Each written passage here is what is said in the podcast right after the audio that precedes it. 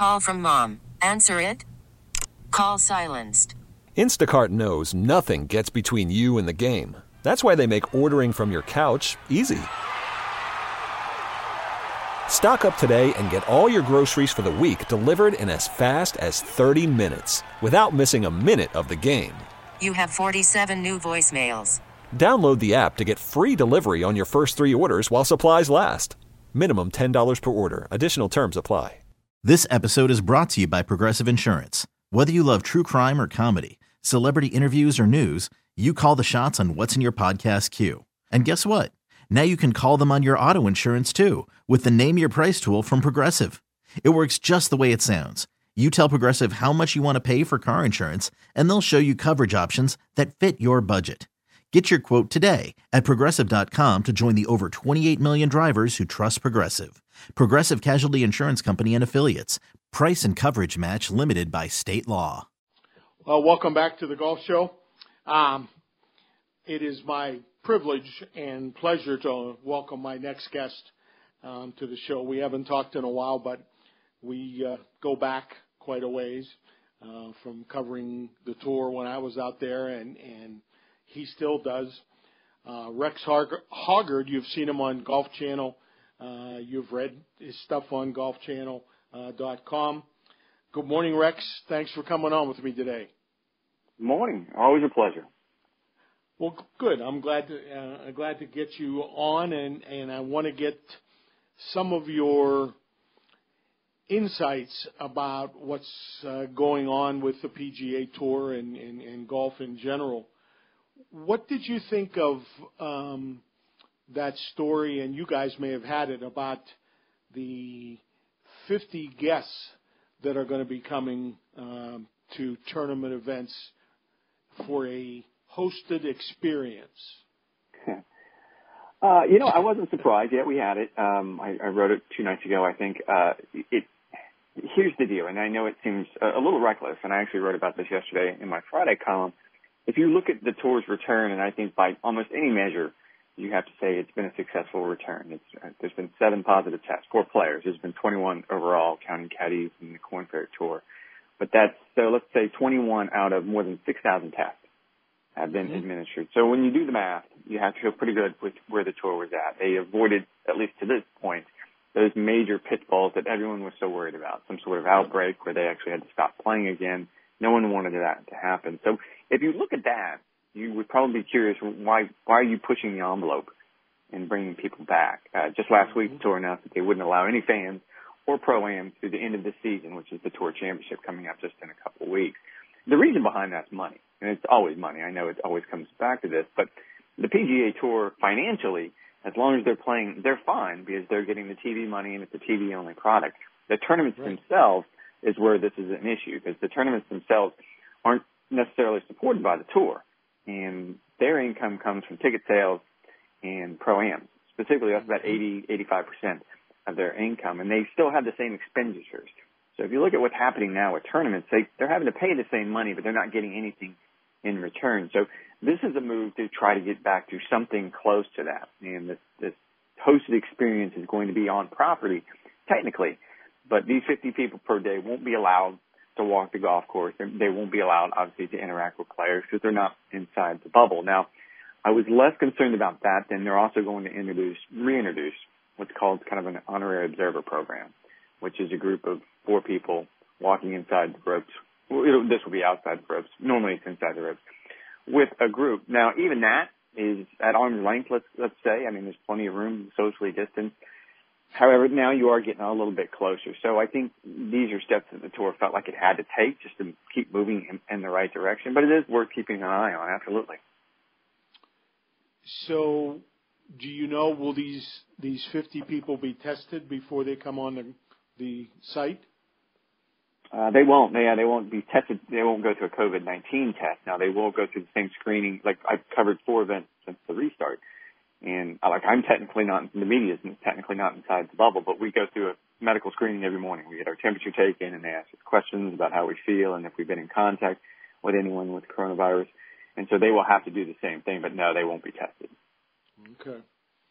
So from a media perspective, um, I understand things are, I guess, limited would be a, a good word to describe life on the media side now.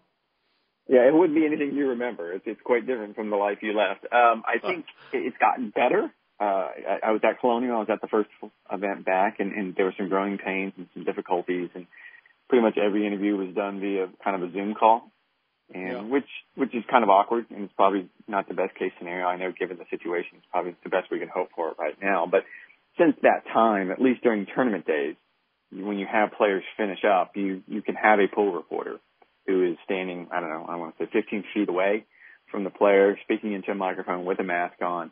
So there's plenty of distance, and you, you don't get anywhere close to the player, but you can still do an interview with them, like yeah. we, like like we've always done. So that's gotten closer to where we were before. So it has gotten better, and I think the tour is, is learning as they go. Like I, I, I don't sort of sing the tour's praises a lot, but I will say that they have adjusted brilliantly during this entire thing. I mean, there's been plenty of things that have come up since the re- restart, and they've shown a willingness to adapt to what is, as we've said a million times, a fluid situation. So, what is your overall perspective on what you've seen in terms of play and the adjustments that the players have made? Um, are are they relatively satisfied with how things are going? I think most players are. I think most players are comfortable. I thought it was interesting last week when I, I asked Tiger Woods why he didn't come back before the Memorial because there had been six events before the Memorial, and he normally didn't play any of those six events. But given the situation, given the fact he hadn't played a PGA Tour event since February, and I was a little surprised by his answer. He said he wanted to see how things went. He said he wanted to see if there were any problems, if there was any outbreaks, if they had problems with testing or anything else.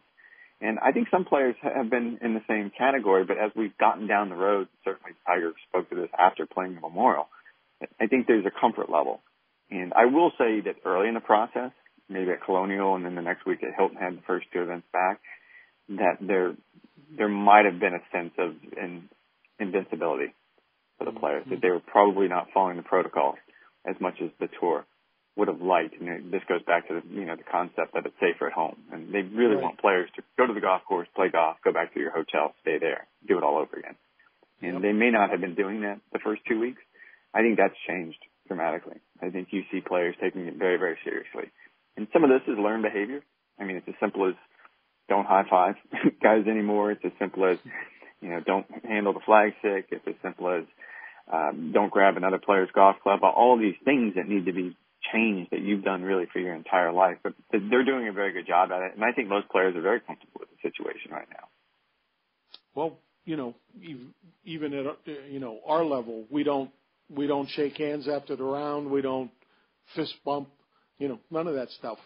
Um, so, like you said, it's stuff we've been doing for a long time, and and there is a transition period for sure.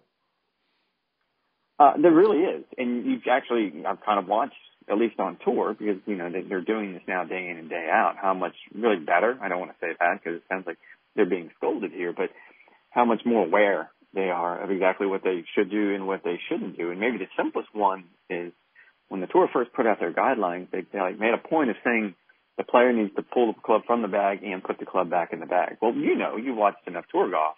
It's not the way it works. You know, the mm-hmm. player hits a shot and sort of just hands it to the caddy mindlessly as he walks away. It's right. taken some time, but if you watch, I, I've been impressed how many players have sort of come around and realized that, yeah, this, number one, it's just not safe. It's, it's, it's not what I should be doing. Number two, it's sending a bad message. So I think a lot of guys have come around. Real quick, um, and boy, the, these segments when when you and I get together go awfully quick. Um. We're heading into major season here. Um, give me a couple of picks as as we head to the PGA Championship and who knows what beyond that. Um, I, I would expect well, Jon Rahm, you know, I mean, just won last week and he got the world number one. And I think now sort of a major comes up on his plate. Now we're starting having that conversation about best player without a major. I think the other one, and this always happens, Rory will move to world number one and then get unseated, and then you suddenly see a new and focused Rory McIlroy.